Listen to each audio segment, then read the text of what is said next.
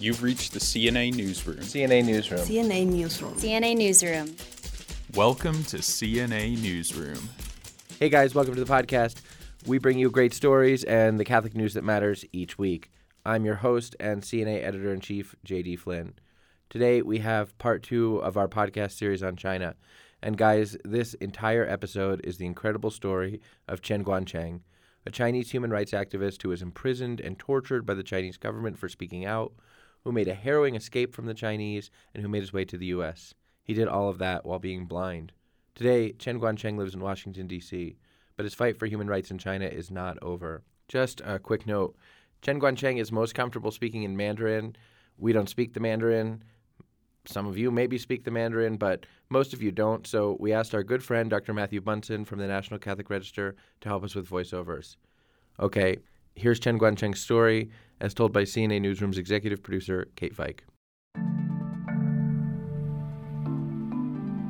Chen Guangcheng was born in 1971 in a village in eastern China. At the time, China was in the middle of a socio political restructuring through Communist Party leader Mao Zedong's Cultural Revolution. When he was only five months old, Guangcheng got sick, and even though he recovered, he lost his vision. He has been blind ever since. He doesn't quite say this, but maybe it was Chen Guangcheng's own disability that made him so sensitive, even from such a young age, to the needs of other people and to the injustices that they faced. Even before I started to criticize them, I had always been observing society and had always been trying to understand and know society, including things like issues of justice in society and what you could do if your basic rights weren't being guaranteed. I was especially interested in things related to the government and how government policies affected regular people, and what motivated the government in regards to implementing certain policies. Chen Guangcheng didn't start school until he was 17. He remembers one time he was maybe 18 or 19, he thinks, when he was forced to pay to ride a city bus into town to go to school. The bus ride should have been free. There's a Chinese law that offers fare exemption for the disabled, but the driver made him pay. After that, Chen Guangcheng says he started noticing other people facing injustice. He started to notice discrepancies between what the government said it would do and what it actually did for its people, especially the disabled. What initially led me to speak out was that the rights of disabled people were being directly infringed on by the government. That's to say, after China passed its law for the protection of the rights of the disabled, if disabled people in the countryside were unable to do physical labor, they shouldn't have been made to pay taxes, but the Communist Party was still making them pay. And to force them to pay, they would beat them up. I couldn't accept this, and so I stood up and criticized them. Guangcheng started speaking out. He says he was motivated by hope. He thought he could help to improve China. I only thought about how to make China better. I just thought that when faced with human rights abuses, this was unlawful and violated the principles of basic rights. So I was just thinking about how to stop evil behavior. It was a natural response. Just like if an elderly person were falling down, I would reach out to help them. At that time, it was really just a natural response like that. One time, Chen Guangcheng heard a teacher at his school beating a student. The teacher was drunk, the student was blind. Chen filed complaint after complaint, but the teacher didn't expect to suffer any consequences. Eventually, Chen called into a radio talk show and talked about what had happened. He created a media uproar, and the teacher was forced to apologize. When Chen Guangcheng realized how hard it was to hold someone accountable, he was furious. He said the teacher opened his eyes. It made him start to see a systematic disregard for the rule of law in China. Eventually, he started advocating for the rights of the people around him as a barefoot lawyer. This is a Chinese phrase to describe someone who does the work of a formal lawyer but without the official license. He spoke out for workers and disabled people. In 2003, when Chen Guangcheng was 32, he brought a case against the Beijing Metro Corporation for repeatedly denying him the subway fare exemption that Chinese law promised for all disabled people. Chen Guangcheng won that case, but then the government started paying attention to his work, and for him, that was not such a good thing. Still, the government didn't really intervene in Guangcheng's life until he began speaking out about another human rights abuse the government's enforcement of its one child policy. Oh, if it's about when the Communist Party started to notice me, it would have been when I was in Beijing in a lawsuit against the Beijing Metro Corporation. But the real repression was because of the one child policy, the violent one child policy. China's one child policy was imposed in 1980 in an effort to curb population growth as China's population neared 1 billion. Families, with very few exceptions, were not allowed to have more than one child. Women who had more than one baby could be punished, and especially in rural areas, the government forced women to be sterilized and to have abortions. Uh, At that time, I'd seen really all too many awful things. Under the name of the Communist Party, the CCP was dragging pregnant women out of their homes, stuffing them in vehicles, sometimes without even putting on clothes, and taking them to reproductive planning clinics for forced abortions, where they would give them an injection to kill the baby and then induce it out. If they couldn't find these pregnant women, they would grab their relatives and family members.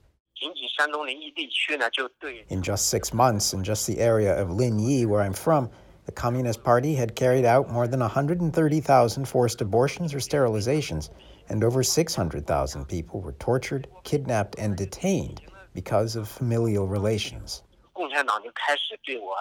Chen Guangcheng sued the government run Family Planning Commission office in his town. He invited a reporter from Time magazine to come to China and report on the abuses. He also did an interview with the Washington Post. The government was not happy. In September of 2005, local government officials sent a group of 200 people to detain him. They charged him for having two children, and they charged him for giving an interview to the Washington Post. He was sentenced to seven months of house arrest. Afterward, he spent three months in an unofficial jail run by security forces and operating in a kind of legal gray zone, acknowledged by the government, but almost entirely outside the law. Afterward, Chen served seven months of house arrest. It was around this time that Chen Guangcheng's story reached U.S. Representative Chris Smith of New Jersey. Here's Smith. The campaign against Chen really began in 2005, and we heard about it almost immediately. You know, the Chinese tried to keep information under wraps, but somehow it gets out. So I've been, you know, I've been working on the forced abortion issue in China uh, since 1983. I've tried to keep my ear very close to the ground as to what's happening. And of course, Chen uh, just jumped off the page as a truly remarkable human rights leader. But in 05, you know, the international news attention was brought to bear um, about him uh, as never before, and we were all, you know, rallying behind him. Like he said, Chris Smith has been a longtime advocate for human rights, with a special focus on international human rights abuses in places like China. But even though he had the world's attention, life for Chen Guangcheng wasn't going to get easier anytime soon. In June of 2006, just as he was coming off of his seven months of house arrest, government officials arrested and detained Guangcheng.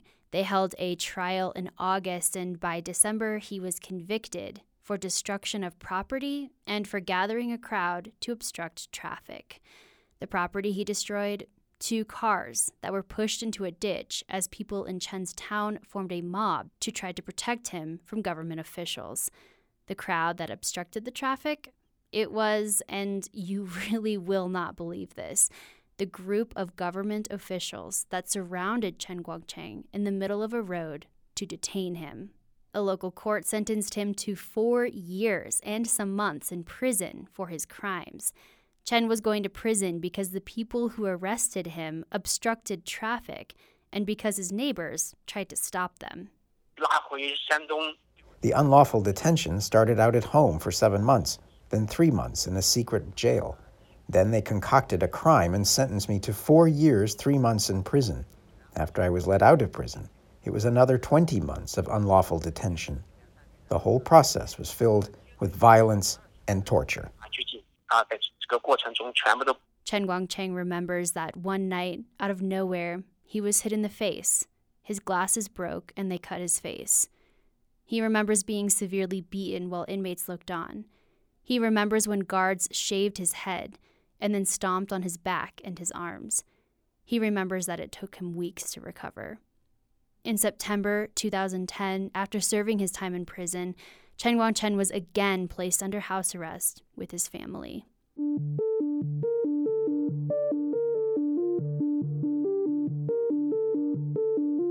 Called it an emergency hearing because we thought he might even be dead. That's Representative Chris Smith again. Um, that was in November of 2011. We did find out that he was not dead, that he was obviously being abused by the dictatorship. At that point, Chen Guangcheng had been with his wife and daughter at home under house arrest for more than a year. Six months later, in April 2012, Chen escaped from the Chinese. He was under house arrest and he broke out.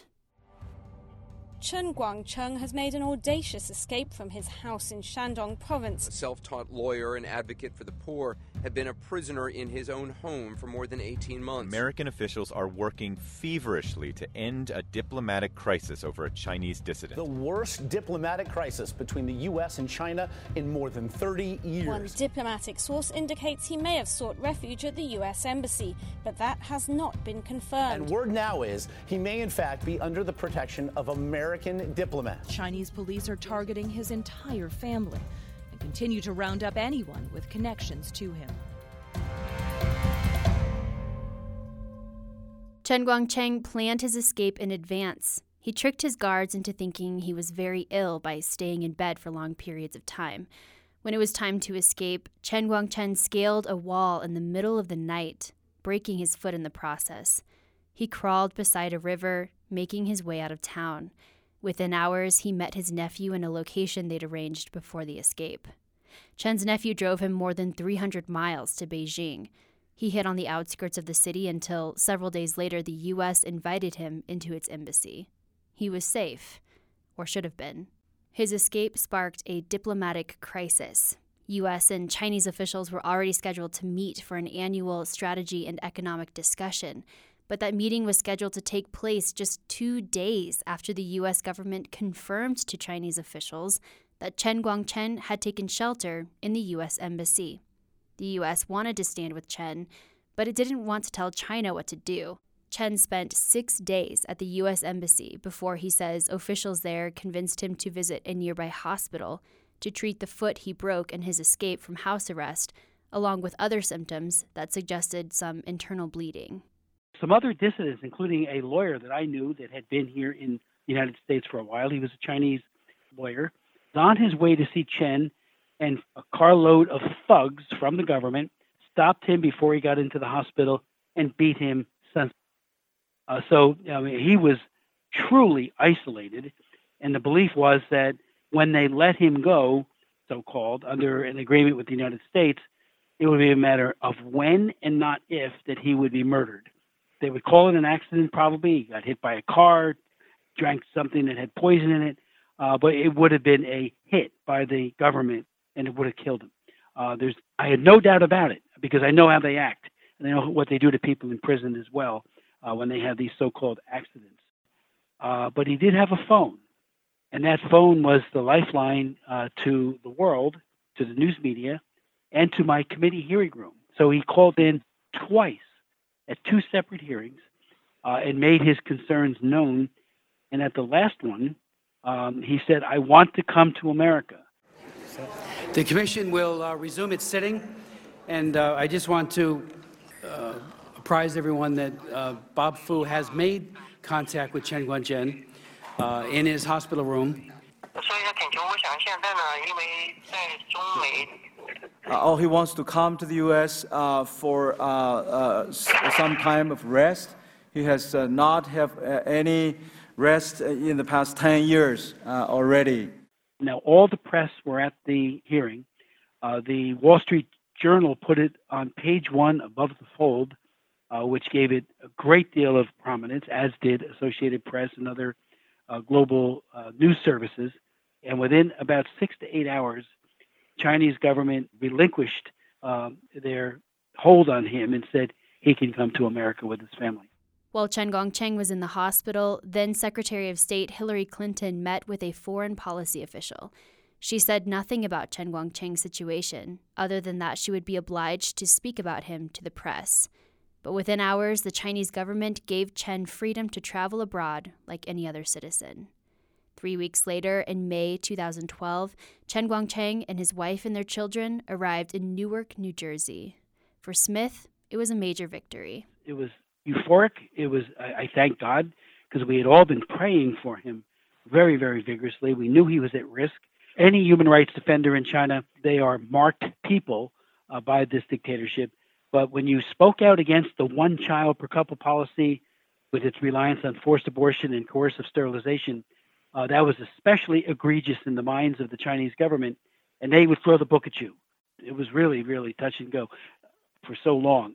Chen Guangcheng got a fellowship at NYU's School of Law. When I had hearings after he came back with him, he made an appeal to know what were the terms and conditions that would have allowed him to stay there with a U.S. assurance that there would be no bodily harm or any other kind of harm to him and his family and was, we could never get it because there was nothing. Today, Chen Guangcheng lives in freedom in Washington, D.C., with his wife and his children. He's a fellow at the Catholic University of America and also several think tanks. He published a memoir in 2015 about his experience with the Chinese government. His book has been translated into eight languages worldwide, and he continues to speak out against China's human rights abuses. Uh, as long as China has a government structure of authoritarian dictatorship, the disasters that have befallen the Chinese people will not cease. The evils of the Chinese Communist Party are not only directed domestically at China, but are also directed at the whole world, which it seeks to control. Hence, if we don't use our democracy and our human rights to change China, the Chinese Communist Party will use its barbaric authoritarianism to control our lives in the free world. So if we don't stand up now to fight back against the Chinese Communist authoritarian regime, in the future, it will bring harm on us. That's why I feel that members of Congress in America should be like Chris Smith and care about human rights and challenge the Communist Party. Many Americans should stand with the Chinese people to challenge the Communist Party. The fight also continues for Smith. Since Chen uh, made it to the United States, it's actually gotten worse in China. Under Xi Jinping, the religious freedom issue has gone from unconscionable to worse, which some thought could never happen. This is where the world has to rise up against Xi Jinping, at least the believing world, and say, You've agreed to the Universal Declaration on Human Rights. You're a signatory to the convention uh, that is civil and political rights, uh, which guarantees religious freedom. And you are violating religious freedom of all peoples with impunity and it's going and is getting worse. Xi Jinping is truly waging a war on religion, and if you're not part of it, you're killed. Chen Guangcheng considers himself spiritual but not religious, but he has defended religious freedom as he has defended other basic human freedoms in the face of persecution from China's communist government. Uh, in terms of religious believers in China, they have always been persecuted by the Communist Party. The party only allows you to believe in communism and won't allow to have other ideas or beliefs.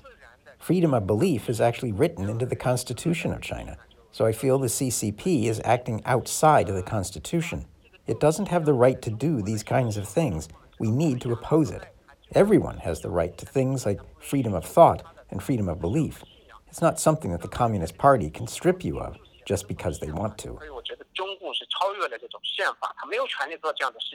A lot of people in China revere Chen Guangcheng as a kind of dissident hero champion for the rights of workers, the disabled, and women targeted by China's now two child policy. But in Chen's eyes, he was just doing what was right in a creative way. I feel that it's not that other people didn't speak out, it's that some people speak out, and then that's the end of it. They don't do anything more specific. I'm a little different.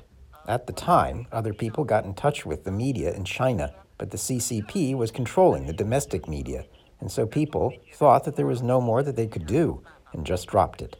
But for me, I couldn't just drop it. I felt this was the right thing to do, seeing as what was happening was unnatural and inhumane. I felt I had to deal with the issue. I also found that the media was controlled by the CCP and that it was also controlling academics and lawyers. So I went through the international media to get it out so that the whole world would know. In that way, the Communist Party wouldn't have any way to censure the information. Other people's methods were just different. That's why I don't believe that the Communist Party can control everything, and hence, when I'm faced with problems, and maybe this is because of my personality, I don't believe that there's no solution, but rather that there's a problem with our methods, or that we haven't thought of the right solution and haven't tried hard enough. Chen Guangcheng says that if he could return home to China, he would, but he can't. That idea for him remains only a hope for the future. In regards to my hopes for China, I believe that China can realize a modern, civilized, democratic society with the rule of law, respect for human rights, and freedom of information. As for what I think of the current human rights situation in China, there are two sides to it. One is that the Communist Party has been cracking down more and more forcefully and has gotten much worse. On the other side, the people are fighting back more and more enthusiastically, and their understanding and awakening is growing. That's the situation.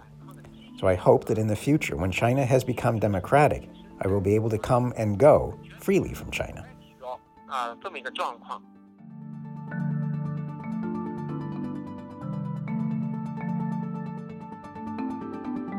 That is it for this week's episode of CNA Newsroom. Thanks for listening. This was our second episode on China. If you missed it, go back and listen to last week's show, What's the Deal with the China Deal, featuring Cardinal Joseph Zen. If you're interested in learning more about Chen Guangcheng's incredible story, check out his memoir, The Barefoot Lawyer.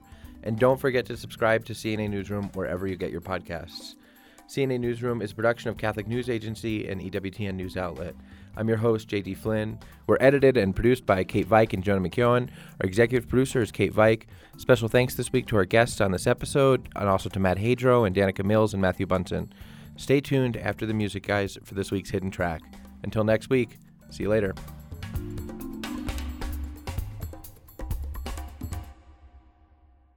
Thank you so much, Congressman. Thank you seriously for your heroism on this issue, on pro life issues. We're so grateful for your work and what you're doing. And I do need to ask you a favor. Oh, sure. So I'm from Union County, New Jersey, and in our newsroom, I sometimes talk about being from New Jersey. So I told my producer I would ask you some New Jersey questions while I have you. So here it is. So, Congressman, Wildwood or Seaside? Your opinion, sir. Uh, I like them both. I like Ocean City, but my wife and I, I proposed to my wife on, on a Belmar jetty. I love Belmar. Now, Congressman, Taylor ham, great breakfast meat or the greatest breakfast meat? Your opinion. Uh, Taylor ham is the best. And uh, matter of fact, if you go to a Wawa, anything north of of uh, Philadelphia, you can get Taylor ham there. It doesn't. They don't uh, provide it anywhere south. I know because I'm back and forth every week. I stop to get Taylor ham every week. Now that is a congressman. Thank you so much, Congressman. Thank you. Thank you. That's a great question. I love that. Yeah, I promised them I'd ask you a New Jersey question, so I had to follow through. Taylor ham. It's not pork rolls. Taylor ham. I remember the rolls. We always used to. Taylor ham on a hard roll, right? That's right, on a hard roll. That is a congressman right there. All right, thank you. Congressman, we're so grateful. Oh, thank you so much for the interview. I appreciate it. Call anytime.